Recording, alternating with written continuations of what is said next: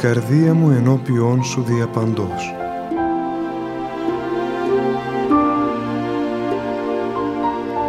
Μια απόπειρα διαδικτυακής επικοινωνίας του πατρός Γεωργίου Σχοινά μαζί σας.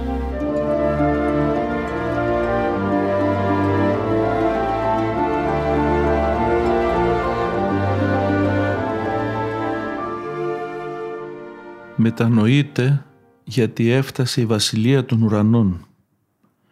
Αυτά ήταν τα πρώτα λόγια του κηρύγματος του Θεανθρώπου και αυτά τα λόγια τα απευθύνει εκείνος μέχρι σήμερα σε μας μέσα από το Ευαγγέλιο. Και όπως λέει ο Άγιος Ιγνάτιος Μπριαντσανίνοφ, όταν η αμαρτία αυξήθηκε πολύ στη γη, τότε ήρθε εδώ ο παντοδύναμος γιατρός. Κατέβηκε στη χώρα της εξορίας στη χώρα των μόχθων και των βασάνων μας, των βασάνων που προηγούνται εκείνων των αιωνίων του Άδου και ευαγγελίστηκε την απελευθέρωση, την ανακούφιση, τη θεραπεία όλων των ανθρώπων δίχως εξαίρεση. Μετανοείται, η δύναμη της μετάνοιας θεμελιώνεται πάνω στη δύναμη του Θεού. Παντοδύναμος είναι ο γιατρός. Αποτελεσματική είναι η θεραπεία που μας προσφέρει.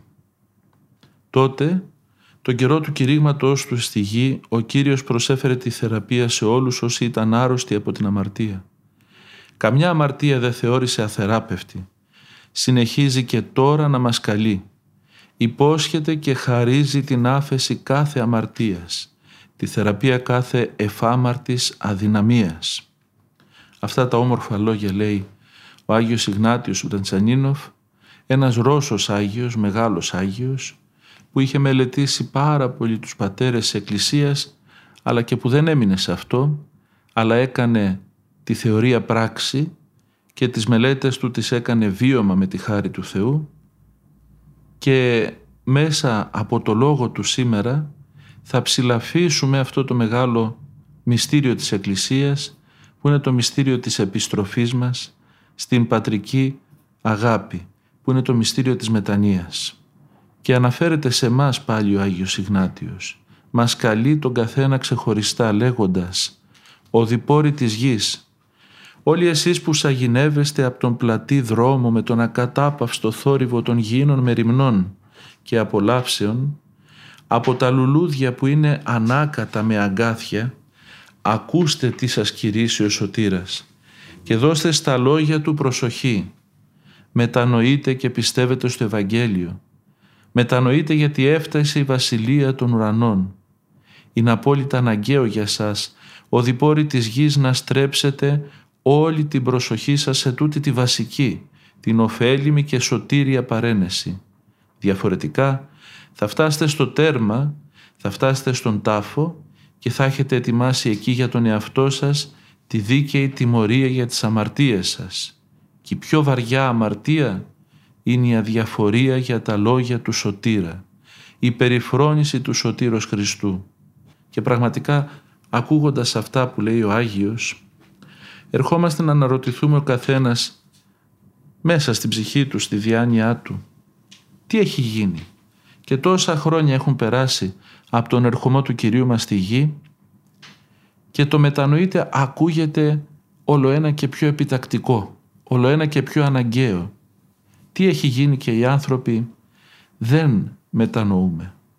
Τι έχει γίνει και έχουμε αμελήσει πραγματικά και έχουμε αδιαφορήσει για τα λόγια αυτά του σωτήρος μας. Ξέρουμε ότι αυτό είναι η λύση σε όλα, η μετάνοια.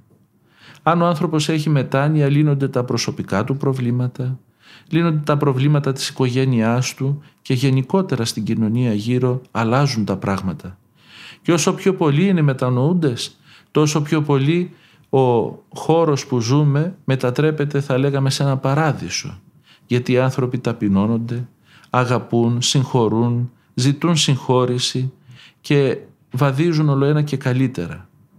Κι όμως, σαν να μην έχει γίνει τίποτε από όλα αυτά, σαν να μην ήρθε ο Χριστός, σαν να μην μας κάλεσε σε αυτό το δρόμο, εμείς παραμένουμε παγερά αδιάφοροι. Τι συμβαίνει, για ποιο λόγο συμβαίνει αυτό; Συμβαίνει γιατί όπως αναφέρουν οι Άγιοι της Εκκλησίας, ο δρόμος της επίγειας ζωής είναι απατηλός και πλανεμένος. Φαίνεται ατελείωτος στην αρχή και γεμάτος δράση, γεμάτος περιπέτεια, γεμάτος χίλια δυο πράγματα στην πορεία του.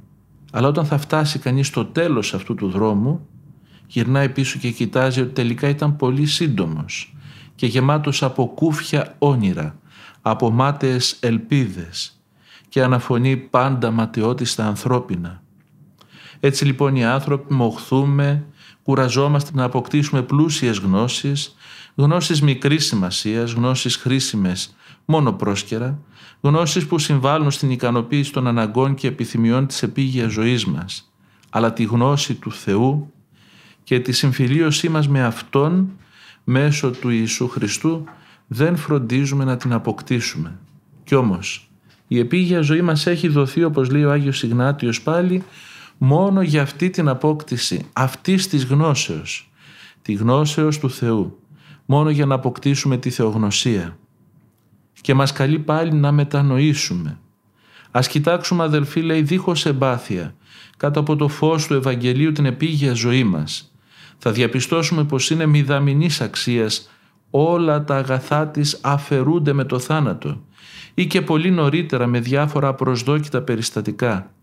Δεν αξίζει λοιπόν να ονομάζονται καν αγαθά αυτά που χάνονται τόσο σύντομα. Τι φοβερή που είναι η τύφλωσή μας και πόσο φανερά αποδεικνύεται η πτώση μας. Βλέπουμε τους συνανθρώπους μας να πεθαίνουν και εμείς δεν κατανοούμε το πιο απλό πράγμα. Ότι όλα οδηγούν στο θάνατο αλλά και η επίγεια ευημερία πολλές φορές μεταβάλλεται σε δυστυχία. Και παρόλα αυτά συνεχίζουμε να κυνηγάμε τα πρόσκαιρα, σαν να ήταν μόνιμα και αιώνια. Ξεχνάμε το Θεό, ξεχνάμε τη μεγαλειώδη και συνάμα φοβερή αιωνιότητα. Και μας καλεί το Ευαγγέλιο της Εκκλησίας σε μετάνοια. Και φωνάζει ο Χριστός και όλοι οι Άγιοι, μετανοείται ήγη και γάρη βασιλεία των ουρανών και εμείς συνεχίζουμε τη δουλειά μας. Και βλέπουμε γύρω στην κοινωνία μας τους ανθρώπους να περιφέρονται εδώ και εκεί, να είναι έτοιμοι να κάνουν τα πάντα, να τρέχουν από το πρωί μέχρι το βράδυ σε χίλιες δυο δουλειές, σε χίλιες δυο και δημιουργικές θα έλεγε κανείς απασχολήσεις, αλλά να μην καταβάλουν τον ελάχιστο κόπο για να ζήσουν αυτό το μεγάλο αγαθό που λέγεται μετάνοια και κατ' ουσίαν μέσω της μετάνοιας την ένωσή τους με το Θεό. Γιατί όπως λέει ένας άλλος μεγάλος Άγιος της Εκκλησίας μας, σύγχρονος, ο Άγιος Γέροντας Ιωσήφ ο Ισυχαστής, η μετάνοια λέει ξεκινάει από την εξομολόγηση και φτάνει μέχρι τη θέωση. Πιάνει τον άνθρωπο δηλαδή από τα βάθη της αμαρτίας και τον οδηγεί στα ύψη της θεότητος με τη χάρη και τη δύναμη του Χριστού, αλλά και τη δική του προαίρεση και τη δική του προσπάθεια. Είμαστε έτοιμοι λοιπόν να κάνουμε τα πάντα και όχι αυτό που μας καταξιώνει ως υπάρξεις, με την επίγεια και αιώνια προοπτική μας. Είμαστε έτοιμοι να κινήσουμε ουρανό και γη για να πετύχουμε κάτι πολύ συγκεκριμένο, να πάρουμε ένα πτυχίο, να κάνουμε μια καλή δουλειά, να πετύχουμε μια ανέλυξη πολλές φορές επαγγελματική ή οποιαδήποτε άλλη, αλλά όλα αυτά αγνοώντας τι πρέπει να κάνουμε για να κερδίσουμε το Χριστό, για να ενωθούμε με το Χριστό. Τι σημαίνει μετανοώ; Μετανοώ σημαίνει συνειδητοποιώ τις αμαρτίες μου. Μεταμελούμε για αυτές και δεν τις επαναλαμβάνω, λέει ο Αβάς Πιμίν. Με αυτόν τον τρόπο πολλοί αμαρτωλοί έγιναν άγιοι και πολλοί άνομοι έγιναν δίκαιοι. Με αυτόν τον τρόπο μπορούμε να πετύχουμε και αυτό το ένα, μόνο αιώνιο και αληθινό αγαθό. Να αποκτήσουμε τη γνώση του Θεού στη διάρκεια της επίγειας ζωής μας και να καταλαγούμε μαζί Του, να τα βρούμε μαζί Του και να ενωθούμε με το Θεό. Αλλά για να αποκτήσουμε αυτό το κορυφαίο αγαθό πρέπει να εγκαταλείψουμε την αμαρτωλή ζωή. Πρέπει να τη μισήσουμε. Δεν πρέπει απλώς να πετάξουμε τις φανερές αμαρτίες από πάνω μας, την κλοπή, το φόνο, την πορνεία, τον όρκο, το ψέμα και άλλα πολλά.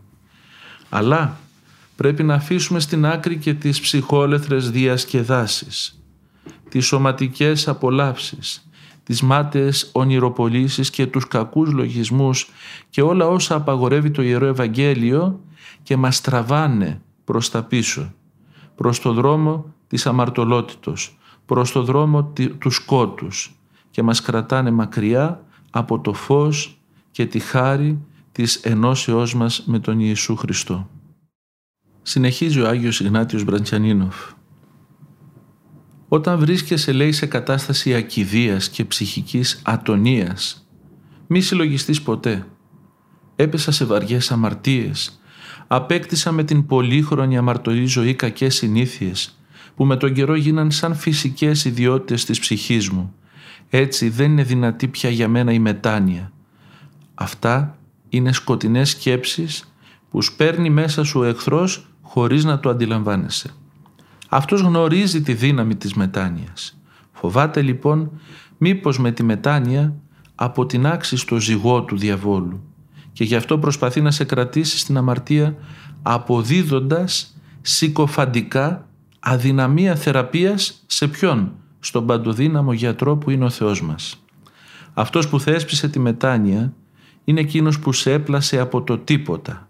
Ο πλάστης σου λοιπόν ακόμα πιο εύκολα μπορεί να σε αναπλάσει, μεταβάλλοντας την καρδιά σου από φιλάμαρτη σε φιλάρετη, από φιλόσαρκη, φιλίδωνη και κακοπροαίρετη σε καθαρή, πνευματική και αγία. Ας γνωρίσουμε αδελφοί μου όλη την ανέκφραστη αγάπη του Θεού προς τον πεσμένο άνθρωπο.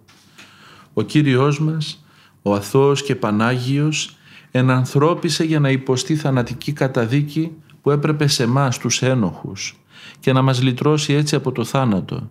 Τι τον έφερε σε εμάς εδώ, στη γη της εξορίας μας; Μήπως η αρετή μας, κάθε άλλο; Τον έφερε η ικτρή κατάσταση στην οποία βρεθήκαμε λόγω της αμαρτωλότητάς μας. Αλλά και η άπειρη, ανέκφραστη, άφατη αγάπη στο πρόσωπο του καθενός από μας και σε όλους μαζί. Γι' αυτό λοιπόν ας έχουμε θάρρος. Αδελφοί μου, συναμαρτωλοί, για μας ακριβώς ο Κύριος πραγματοποίησε το μεγάλο έργο της ανθρωπίσεώς Του. Με την ακατάληπτη εσπλαχνία Του έριξε το βλέμμα Του στην ασθένειά μας. Ας πάψουμε λοιπόν να διστάζουμε. Ας πάψουμε να καταθλιβόμαστε και να ταλαντευόμαστε. Γεμάτη πίστη, ζήλο και ευγνωμοσύνη, ας πλησιάσουμε τη μετάνοια και με αυτήν ας συμφιλιωθούμε με το Θεό. Ας ανταποκριθούμε με τις μικρές μας δυνάμεις στη μεγάλη αγάπη του Κυρίου. Ας ανταποκριθούμε όσο είναι δυνατόν να ανταποκριθεί ένα πλάσμα και μάλιστα πλάσμα πεσμένο στην αγάπη του πλάστη του. Ας μετανοήσουμε και όχι μόνο με τα χείλη. Ας εκδηλώσουμε τη μετάνοια όχι μόνο με λίγα λόγια ή λίγα φευγαλαία δάκρυα, όχι μόνο με τη συμμετοχή μας στη σωματική στην εκκλησιαστική λατρεία και την τυπική εκτέλεση κάποιων καλών πράξεων, αλλά πιο πολύ ας προσφέρουμε στο Θεό τον καλό καρπό της αληθινής μετάνοιας. Ας μεταβάλουμε τη ζωή μας και ας την κάνουμε από ζωή αμαρτωλή, ζωή ευαγγελική. Έκλεινον από κακού και ποίησον αγαθό, αναφέρεται στην Παλαιά Διαθήκη. Να φύγουμε από το κακό και να αρχίσουμε να κάνουμε καρπούς αληθινής μετανοίας, καλά έργα, τα οποία θα έχουν δείξει ότι απεκδηθήκαμε τα πάθη μας και ενδυθήκαμε τον νέο άνθρωπο, τον εν Χριστώ Ιησού και η ζωή μας ολόκληρη, τα λόγια, τα έργα και οι σκέψεις μας έχουν χριστοποιηθεί, έχουν γίνει σύμφωνα με το Ευαγγέλιό Του. Έτσι λοιπόν, όλοι εμείς οι άνθρωποι που πολλές φορές βλέπουμε ότι δυσκολευόμαστε στη μετάνοια, ότι έχουμε πάρα πολλές αμαρτίες επισορεύσει, έχουμε πολλές αδυναμίες, πολλά πάθη. Τι μας λέει ο Άγιος Ιγνάτιος ο Μπραντσιανίνοφ, φωτιζόμενος και αυτός από την εμπειρία των Αγίων Πατέρων της Εκκλησίας, να έχουμε θάρρος λέει. Γιατί ο Χριστός δεν ήρθε για κανέναν άλλο λόγο στη γη παρά για να μας γλιτώσει ακριβώς από την, από την αμαρτία και το θάνατο. Και αφού αυτός το έκανε από άπειρη αγάπη και γνωρίζοντας την αμαρτωλότητά μας, εμείς πολύ απλά πρέπει να πάρουμε θάρρος και να αρχίσουμε να μετανοούμε όσο καλύτερα μπορούμε. Όχι μόνο εξωτερικά, αλλά και εσωτερικά. Όχι μόνο με λόγια αλλά και με πράξεις. Και όταν θα το κάνουμε αυτό το πράγμα θα έχουμε πετύχει το μεγάλο θαύμα. Και το μεγάλο θαύμα στην εποχή μας δεν είναι και σε όλες τις εποχές. Δεν είναι να δούμε έναν ασθενή να γίνεται καλά ως προς τη σωματική του ασθένεια. Το μεγάλο θαύμα είναι ένας άνθρωπος αμαρτωλός να αναγεννηθεί πνευματικά. Ένας άνθρωπος που είναι δέσμιος των παθών και των αδυναμιών του να μπορέσει να απελευθερωθεί και να έχει γνήσια ελεύθερη στροφή προς τον Ιησού Χριστό.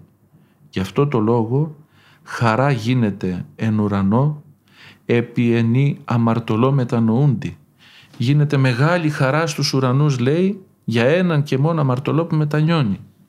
Άρα λοιπόν αξίζει να μετανιώσουμε για να δώσουμε χαρά και σε μας και στους γύρω μας αλλά και στους αγγέλους και τους Αγίους εκεί ψηλά στον ουρανό και στον Κύριό μας και στην Παναγία Μητέρα Του που παρακολουθούν τη ζωή μας και περιμένουν θα λέγαμε εναγωνίως πότε θα κάνουμε την ουσιαστική μεταβολή, πότε θα αλλάξουμε πραγματικά νου, θα ζήσουμε τη μετάνοια και θα αρχίσουμε να οικειονόμαστε όλο ένα και περισσότερο τη χάρη που έρχεται σαν μια ατελείωτη βροχή από τον ουρανό και που έγκυται σε μας να την κάνουμε δική μας, να καρποθούμε τους καρπούς της χάριτος. Γιατί όμως, λέει ο προφήτης Ιεζεκίλ, θέλετε να πεθάνετε Ισραηλίτες, γιατί καταστρέφεστε χριστιανοί μου θα έλεγε σήμερα, από τις αμαρτίες σας με τον αιώνιο θάνατο; Γιατί γεμίζει από εσάς τους χριστιανούς ο Άδης, σαν να μην υπάρχει στην εκκλησία του Χριστού η παντοδύναμη μετάνοια. Αυτό το δώρο αυτό το δίχως όρια αγαθό δώρο του Θεού στους χριστιανούς σε κάθε στιγμή της ζωής τους και για κάθε αμάρτημά τους ενεργεί με την ίδια δύναμη. Καθαρίζει κάθε ψυχικό ρήπο. Σώζει κάθε άνθρωπο που επικαλείται την εσπλαχνία του Κυρίου, έστω και στις τελευταίες στιγμές του, λίγο πριν από το σωματικό του θάνατο. Γιατί λοιπόν θέλετε να πεθάνετε οι Ισραηλίτες, γι' αυτό χάνονται οριστικά οι χριστιανοί με τον αιώνιο θάνατο επειδή σε όλη την επίγεια ζωή τους αθετούν τις υποσχέσεις που έδωσαν στο βάπτισμά τους και δουλεύουν στην αμαρτία. Χάνονται γιατί δεν δίνουν την παραμικρή προσοχή στο Λόγο του Θεού που τους καλεί σε μετάνοια. Παρόλα αυτά, λέει ο Χριστός μας, ότι εγώ σας βεβαιώνω ότι δεν θέλω τον θάνατο του ασεβούς, αλλά θέλω να επιστρέψει από τον αμαρτωλό του δρόμο και να ζήσει. Επιστρέψτε επιστρέψτε από τον κακό σας δρόμο. Αναφέρει πάλι ο ίδιος προφήτης. Γνώριζε ο Θεός την αδυναμία των ανθρώπων. Γνώριζε ότι και μετά το βάπτισμά τους θα πέφταν σε αμαρτίες. Γι' αυτό θεσπίζει το φιλανθρωπότατο μυστήριο κατά τον Άγιο Ιάννη το Χρυσόστομο. Το μυστήριο της μετανοίας στην εκκλησία του, ένα μυστήριο με το οποίο οι χριστιανοί καθαρίζονται από κάθε αμαρτία. Και όπως λέει ο Άγιος Ιωάννης της Κλίμακος, την ψυχή που συνηθίζει να εξομολογείται και η σκέψη μόνο της εξομολογήσεως τη συγκρατεί σαν χαλινάρι και δεν την αφήνει να αμαρτήσει. Αντίθετα, τις αμαρτίες που δεν σκέφτεται κανείς να εξομολογηθεί, τις διαπράττει άφοβα συνεχώς σαν να βρίσκεται σε σκοτάδι. Με την εξομολόγηση διαλύεται η φιλία και η αγάπη που έχουμε στις αμαρτίες μας. Η απέχθεια προς τις αμαρτίες είναι το γνώρισμα της γνήσιας μετάνοιας της ψυχής και της σταθερής αποφάσεώς της να ζήσει ενάρετα. Αν συνήθισες να αμαρτάνεις, πρέπει να εξομολογείσαι πολύ συχνά. Έτσι σύντομα θα ελευθερωθείς από την εχμαλωσία της αμαρτίας και εύκολα θα ακολουθήσεις τον Κύριο Ιησού Χριστό όλος χαρά. Μετάνοια λοιπόν, μετάνοια και εξομολόγηση μέσα στην Εκκλησία ο μυστηριακός τρόπος που έχει δοθεί από τον ίδιο το Θεό για να απαλλασσόμαστε από το βάρος της αμαρτίας. Και ενώ αυτό έχει δοθεί, δικαίως παραπονεί το προφήτης και μας λέει γιατί θέλετε να καταστρέφεστε, γιατί φτάνετε μέχρι το θάνατο και δεν έχετε ακόμη εκμεταλλευτεί αυτό που σας δόθηκε; Γιατί πολύ απλά, το κήρυγμα της μετανοίας στην εποχή μας τίνει να ατονίσει για να μην μπούμε να εξαλειφθεί. Γιατί η εποχή μας μέσα στις πολλές πλάνες που έχει αρχίσει και οικειοποιείται οικειοποιείται και μία άλλη πλάνη.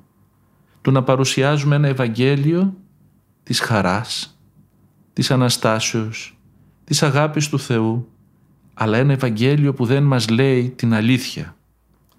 Ένα Ευαγγέλιο που δεν μας τονίζει τον νόμο του Θεού, για να μην μας πιέσει. Οι άνθρωποι σήμερα λένε κάποιοι δεν μπορούν να ακούνε πολλά πρέπει, πολλά μην, πολλά δεν. Έτσι λοιπόν δεν πρέπει να τους λέμε τίποτα από αυτά.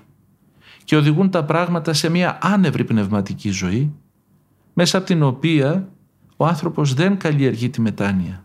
Έτσι λοιπόν μπορεί να εξομολογείται, μπορεί να πηγαίνει στην εκκλησία, αλλά να μην καλλιεργείται η μετάνοια. Να μας χαϊδεύουν τα αυτιά με κάποιον τρόπο, αυτοί που θα έπρεπε να μας οθήσουν στη μετάνοια με τρόπο δυναμικό και εμείς να παραμένουμε αθεράπευτοι. Έρχεται όμως ο αδιάψευστος λόγος του Ευαγγελίου και των Αγίων Πατέρων της Εκκλησίας να μας πει ότι δεν είναι έτσι τα πράγματα.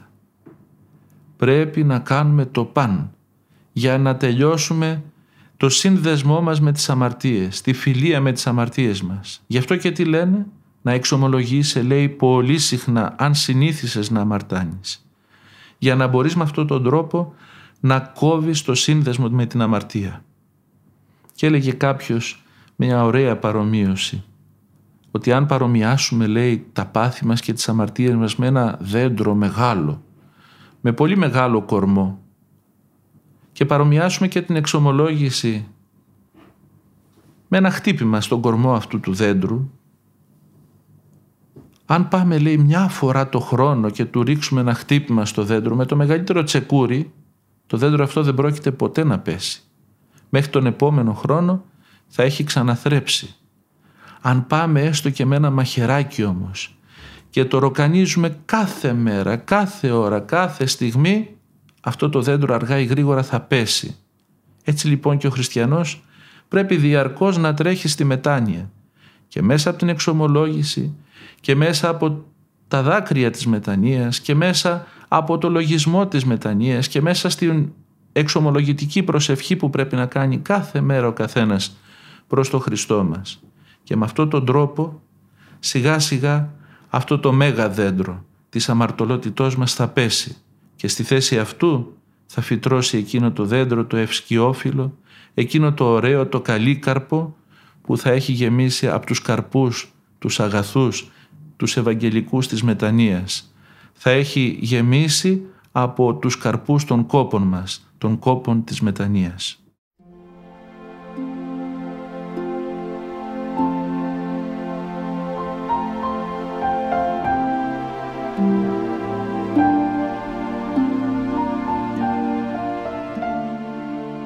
Όποιος όμως, αναφέρει ο Άγιος Ιγνάτιος ο Μπραντζιανίνοφ, με την ελπίδα της μετάνοιας, αμαρτάνει εκούσια και προμελετημένα, είναι δόλιος στις σχέσεις του με το Θεό. Τον άνθρωπο αυτό τον βρίσκει, λέει ο Άγιος Ισαάκος Ήρος, απροσδόκητα ο θάνατος.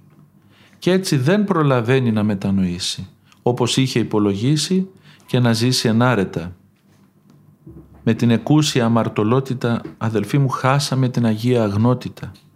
Την αγνότητα την ανέγκυχτη, όχι μόνο από την έμπρακτη αμαρτία, μα και από τη γνώση του κακού. Χάσαμε όμως και την καθαρότητα με την οποία βγήκαμε από την κολυμβήθρα του αναγεννητικού βαπτίσματος. Το ένδυμα της ψυχής μας, που το έκανε κατάλευκο λυτρωτής, το λερώσαμε στην πορεία της ζωής μας με διάφορα αμαρτήματα. Ένα λουτρό μας έμεινε για να πληθούμε και να καθαριστούμε ψυχικά. Το λουτρό της μετανοίας. Τι θα γίνει; Αν αδιαφορήσουμε γι' αυτό. Τότε αναπόφευκτα θα παρουσιαστούμε στο Θεό με τις ψυχές ρυπαρές από την αμαρτία και εκείνος αφού θα τις κοιτάξει δίκαια και ίσως και αυστηρά θα τις καταδικάσει στη φωτιά της γέενας. Αν όμως ο άνθρωπος αναγνωρίσει τα αμαρτήματά του και αποφασίσει ειλικρινά να μετανοήσει, να τι θα κάνει ο Θεός, αναφέρει ο προφήτης Ισαΐας. Αν οι ψυχές σας είναι κόκκινες από τις αμαρτίες, εγώ θα τις κάνω άσπρες σαν το χιόνι. Και αν είναι κατακόκκινες, θα τις κάνω κάτασπρες σαν το μαλλί. Αν όμως ο άνθρωπος περιφρονήσει την τελευταία τούτη κλίση του σε μετάνοια από τον πολυέσπλαχνο Θεό, τότε όπως ο ίδιος τον προειδοποιεί, θα χαθεί τελειωτικά. Αν όμως δεν θελήσετε να με ακούσετε, θα γίνετε του ξύφους τροφή. Βλέπουμε λοιπόν εδώ πέρα να μας υπενθυμίζει ο Άγιος Ιγνάτιος μέσα από τους πατέρες και τους προφήτες και τους Αγίους της Εκκλησίας ότι η μετάνοιά μας χρειάζεται να έχει και ειλικρίνεια, να έχει και εντιμότητα, να μην είμαστε, θα τολμήσω να πω, απατεώνες στη σχέση μας με το Θεό, να είμαστε έντιμοι, να παραδεχόμαστε τα λάθη μας και να προσπαθούμε όσο μπορούμε την κάθε φορά. Και αν πηγαίνουμε στην εξομολόγηση, να μην πηγαίνουμε ασυναίσθητα και προμελετημένα απλά για να σβήσουμε με έναν εμπορικό τρόπο τα χρέη μας και εύκολα και γρήγορα να αρχίσουμε να χρεωνόμαστε και πάλι απέναντι στο Θεό. Όχι. Αυτό κρύβει μια δολιότητα. Θα μαρτήσω τώρα που είμαι νέος και θα μετανοήσω στα γεράματα λέει κάποιος. Θα μαρτήσω σήμερα και αύριο θα μετανοήσω. Ξέρει κανείς αν το αύριο του ανήκει; Ακόμη και το επόμενο πεντάλεπτο μας ανήκει. Θα προλάβουμε να μετανοήσουμε. Το έχουμε σκεφτεί αυτό. Και αν με αυτόν τον τρόπο πορευόμαστε τελικά θα μπορέσουμε να ακούσουμε από το Θεό ότι συγχωρεθήκαμε εν ημέρα κρίσεως; Ή θα φτάσουμε σε αυτή την κατάσταση γεμάτη από ενοχές, γεμάτη από τύψεις και χωρίς καμία αίσθηση ότι έχουμε πράξει το χρέος μας; Και αναγκαστικά τότε θα βρεθούμε αναπολόγητοι και θα πέσουμε τροφή στο ξύφος της κρίσεως. Ο Θεός μακρόθυμα βλέπει τα αμαρτήματά μας και περιμένει τη μετάνοιά μας και εμείς του δείχνουμε τόση καταφρόνια στην αγαθότητα και τη μακροθυμία Του. Δεν, δεν διορθωνόμαστε. Χρειάζεται τώρα, σήμερα αδελφοί μου, ο καθένας από μας και εμείς που τα λέμε και εσείς που τα ακούτε, να κάνουμε την στροφή μας την ολοκληρωτική, την αποφασιστική, και αν μετά από λίγο μας κλέψει πάλι η αμαρτωλότητά μας, πάλι να προσπαθήσουμε. Και αν ξαναπέσουμε και πάλι να σηκωθούμε και όπως ένα παιδάκι που παίζει πέφτει πολλές φορές κάτω αλλά καμιά φορά δεν κάθεται κάτω μόνο να κλαίει αλλά τι κάνει ζητάει τη βοήθεια των μεγαλύτερων και του μπαμπά του και της μαμάς για να σηκωθεί κατά τον ίδιο τρόπο πρέπει και εμείς να σηκωνόμαστε να μην μένουμε κάτω πεσμένοι συχνά λοιπόν να μετανοούμε. Όλη την ώρα της ζωής μας να μετανοούμε. Όλο το χρόνο της ζωής μας. Γι' αυτό και η Εκκλησία τι λέει; Τον υπόλοιπο χρόνο της ζωής ημών εν ειρήνη και μετανία εκτελέσε παρά του Κυρίου ετησόμεθα. Να ζητήσουμε δηλαδή από το Θεό όλο μας το χρόνο να τον περνάμε με ειρήνη αλλά και με μετάνοια. Και η μετάνοια είναι αυτή που φέρνει και την ειρήνη. Και όπως λέει ο Άγιος Ιωάννης ο Χρυσόστομος σε ένα λόγο πολύ παρήγορο. Να πείτε λέει εγώ μεν ως άνθρωπος ήμαρτον, σύ ως Θεός συγχώρησον. Με αυτή την άνεση του τέκνου προς τον Πατέρα να γυρίσετε και να μιλήσετε και να πείτε ότι εγώ είμαι άνθρωπος και έπεσα. Αλλά αυτό έχει ταπείνωση, έχει επίγνωση της καταστάσεώς μας. Εσύ που είσαι Θεός συγχώρεσέ με. Και αυτό ξέρετε τι έχει μέσα. Έχει απόλυτη, ακλόνητη εμπιστοσύνη στην αγαθότητα του Κυρίου και την αγάπη Του και στη διάθεσή Του να μας σώσει. Ήμαρτες λέει, ησύχασον. Πάλι ο Άγιος Ιάννης ο Χρυσόστομος. Αμάρτησες, ησύχασε. Δεν χρειάζεται πανικός. Δεν χρειάζεται ταραχή. Δεν χρειάζεται θλίψη υπερβολική που φτάνει στα όρια της κατάθλιψης. Γιατί αυτό τι δείχνει; Δείχνει τον εγωισμό μας. Ότι πιστεύουμε ότι εμείς μπορούμε να τα κάνουμε καλύτερα και μάλλον χωρίς το Θεό. Γι' αυτό και καμιά φορά ο Θεός παραχωρεί την πτώση για να μας δείξει την κατάστασή μας. Ήμαρτες, ησύχασον και αφού ησυχάσεις και πεις «Θεέ μου έσφαλα», τότε τρέξε κατευθείαν στην αγκαλιά του και άρχισε να κοιτάζει μόνο μπροστά, μόνο προς το βραβείο της Άνω Κλήσεως να κάνεις το καλό και να αποφεύγεις το κακό. Και με αυτόν τον τρόπο, με την εργασία των εντολών του Θεού, θα απεκδηθούμε από όλη την αμαρτωλότητα η οποία έρχεται με έναν τρόπο δυναστικό να μας τραβάει διαρκώς προς τα πίσω, να μας ρίχνει όλο ένα και πιο χαμηλά για να μας πει ότι δεν μπορείς να καταφέρεις τίποτε, ότι όσο περνάει ο καιρός γίνεσαι όλο και πιο ράθιμος, όλο και πιο αδιάφορος απέναντι στο Θεό και τον αιώνιο προορισμό σου. Άρα τελεύτα, πέθανε, τελείωσε, πάψε να υπάρχεις και μαζί με σένα να υπάρχει και οποιαδήποτε ελπίδα για τη σωτηρία σου. Πόσοι άνθρωποι, υπερευαίσθητοι και με έναν αδιόρατο εγωισμό που δεν τον καταλαβαίνουν, φτάνουν σε κινήσεις απελπισίας και απογνώσεως, καμιά φορά και στην αυτοχειρία, απογοητευμένοι από τον εαυτό τους και από τις αποτυχίες τους, είτε τις κοσμικές και επίγειες, είτε ακόμη και τις πνευματικές. Αυτό είναι η μεγαλύτερη επιτυχία του διαβόλου. Ο διάβολος θέλει να μας κρύβει την αγάπη του Θεού, να μας φορτώνει με αμαρτήματα για να μας πει ότι δεν υπάρχει σωτηρία. Αλλά αυτό δεν υπάρχει περίπτωση να το δεχθεί κανένας που θέλει να λέγεται χριστιανός. Γιατί ο χριστιανός ελπίζεις στο Χριστό. Δεν ελπίζεις στον εαυτό του, στις δικές του δυνάμεις, στη δική του αγαθότητα. Ελπίζεις στην αγαθότητα του Ιησού Χριστού που είναι ο σωτήρας και λυτρωτής μας. Εμείς, μολονότι επλάστημεν από το Θεό, λίαν καλοί και ήμασταν αγαθοί από την πλάση μας, παρόλα αυτά πέσαμε. Και από τότε που πέσαμε υποκείμεθα σε φθορά και σε αμαρτία και είμαστε έτοιμοι για να διαπράξουμε τα χειρότερα πράγματα. Άρα λοιπόν μόνοι μας δεν μπορούμε να κάνουμε καλά πράγματα. Είναι λοιπόν φυσικό να πέφτουμε στις αμαρτίες. Εκείνος που μας βγάζει από αυτή τη διαδικασία είναι ο Χριστός. Όσο πιο πολύ τρέξουμε στο Χριστό, όσο πιο πολύ αναφερόμαστε στο Χριστό, όσο πιο πολύ ενθυμούμαστε το Χριστό, όσο πιο πολύ ο Χριστός γίνεται η ανάσα μας, η ζωή μας, οι βρώσεις και οι πόσεις μας, τόσο περισσότερο γεμίζουμε από το Χριστό και είμαστε έτοιμοι από άγριοι από τα πάθη να γίνουμε Άγιοι και να ζούμε μέσα στη θεϊκή μακαριότητα την οποία ο Θεός μας καταδέχεται να μοιράζεται και με μας τους ταπεινούς. Γι' αυτό το λόγο δεν υπάρχει κανένας λόγος απελπισίας. Θάρση τέκνον ακούγεται από το στόμα του Χριστού μας. Θάρση και πορεύου. Έτσι λοιπόν μην απελπιζόμαστε. Δεν πρέπει λέει ο Άγιος Ιωσήφ ο ησυχαστής σε καμιά περίπτωση να συστέλουμε την πίστη μας. Ουδέποτε να σκεφτεί κανείς ότι είναι αδύνατο να φτάσουμε στην ολοκληρωτική μετάνοια στην οποία μας κάλεσε ο Χριστός μας. Θα φτάσουμε χάρη τη Χριστού. Ουδέποτε είναι ικανή μόνη η ανθρώπινη ενέργεια και προσπάθεια να φτάσει εκεί. Αυτό είναι εγωιστικότατο και οι πατέρες το κατεδίκασαν.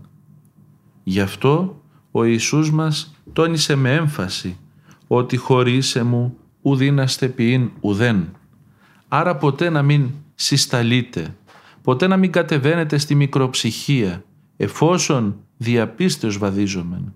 Ποτέ να μην λέγετε δεν θα φτάσουμε εμείς στην απάθεια, δεν θα φτάσουμε στον αγιασμό, δεν θα μιμηθούμε τους πατέρες μας. Αυτό είναι βλάσφημο. Θα τους φτάσουμε επειδή το θέλουμε και εφόσον το θέλουμε θα μας το δώσει ο Χριστός μας γιατί το θέλει και εκείνος. Μένοντας πιστοί, λέει ο Άγιος Ιωσήφ ο Ισυχαστής, και μη υποχωρούντες κατά πρόθεση, οπωσδήποτε θα το πετύχουμε. Αυτή είναι η πραγματικότητα. Έξω από αυτή τη γραμμή οι πατέρες δεν παραδέχονται άλλοι. Έξω από αυτή θεωρείται πλέον απόγνωση. Δεν υπάρχει το δεν μπορώ πλέον. Πώς δεν μπορείς; Δια του Χριστού ισχύομαι. Δια του Χριστού δυνάμεθα. Πάντα ισχύομεν εν το ενδυναμούντι ημάς Χριστό κατά το λόγο του Αποστόλου Παύλου. Βλέπουμε λοιπόν εδώ πέρα το πιο ελπιδοφόρο μήνυμα που μπορεί να λάβει ο κάθε αμαρτωλός. Πόσο από τη μια μεριά αδύναμοι είμαστε μόνοι μας, αλλά και πόσο παντοδύναμοι με τη χάρη του Χριστού μας. Πόσο κοντά είναι η αγιότητα σε μας τους αμαρτωλούς. Πότε όμως, όταν έχουμε σταθερή πίστη ότι ο Χριστός θα μας βοηθήσει και όταν σταθερά προσπαθούμε να μην υποχωρούμε στην αμαρτία. Να μην το κάνουμε τουλάχιστον εκουσίως, να μην το κάνουμε ενσυνείδητα. Όταν μείνουμε πιστοί λοιπόν σε αυτό το δρόμο δεν υπάρχει χώρος για απόγνωση και δεν υπάρχει και δεν μπορώ. Μπορούμε γιατί μπορεί ο Χριστός. Και αφού ο Χριστός μπορεί και θέλουμε και εμείς, μπορούμε και εμείς. Και ας πάμε λίγο παρακάτω στα όμορφα λόγια του γέροντος Ιωσήφ, του Αγίου Ιωσήφ του Ισυχαστή. Κοιτάξτε το όριο της μετανοίας, πώς αποκαλύπτεται μέσα στη Γραφή. Ο Πέτρος ερώτησε τον Ιησού μας «Κύριε καλά είναι έως επτά φορές να συγχωρώ αυτόν που μου φταίει». Ο Πέτρος ατελής όντας τότε μη δεχθείς την έλαμψη της χάριτος σκεπτόταν ανθρωπίνος. Ενόμιζε με τον τρόπο αυτό σύμφωνα με την αυστηρότητα του Μοσαϊκού νόμου ότι έκανε μεγάλη οικονομία. Έφτασε όχι μία αλλά επτά φορές να συγχωρεί. Και ο Ιησούς μας ερμηνεύοντάς του το πνεύμα της Εκκλησίας του λέει όχι επτά αλλά εβδομικοντάκης επτά για να τονίσει έτσι το απεριόριστο της μετανοίας. Η ζωή μας εδώ είναι ένα 24ωρο επαναλαμβανόμενο. Αν και σε όλες τις στιγμές είμαι θα πάντοτε έτοιμοι, με νέες αποφάσεις, η πρόθεσή μας είναι σωστή, το πνεύμα πρόθυμο, η σάρξ όμως είναι ασθενής. Και δεν είναι μόνο η σάρξ.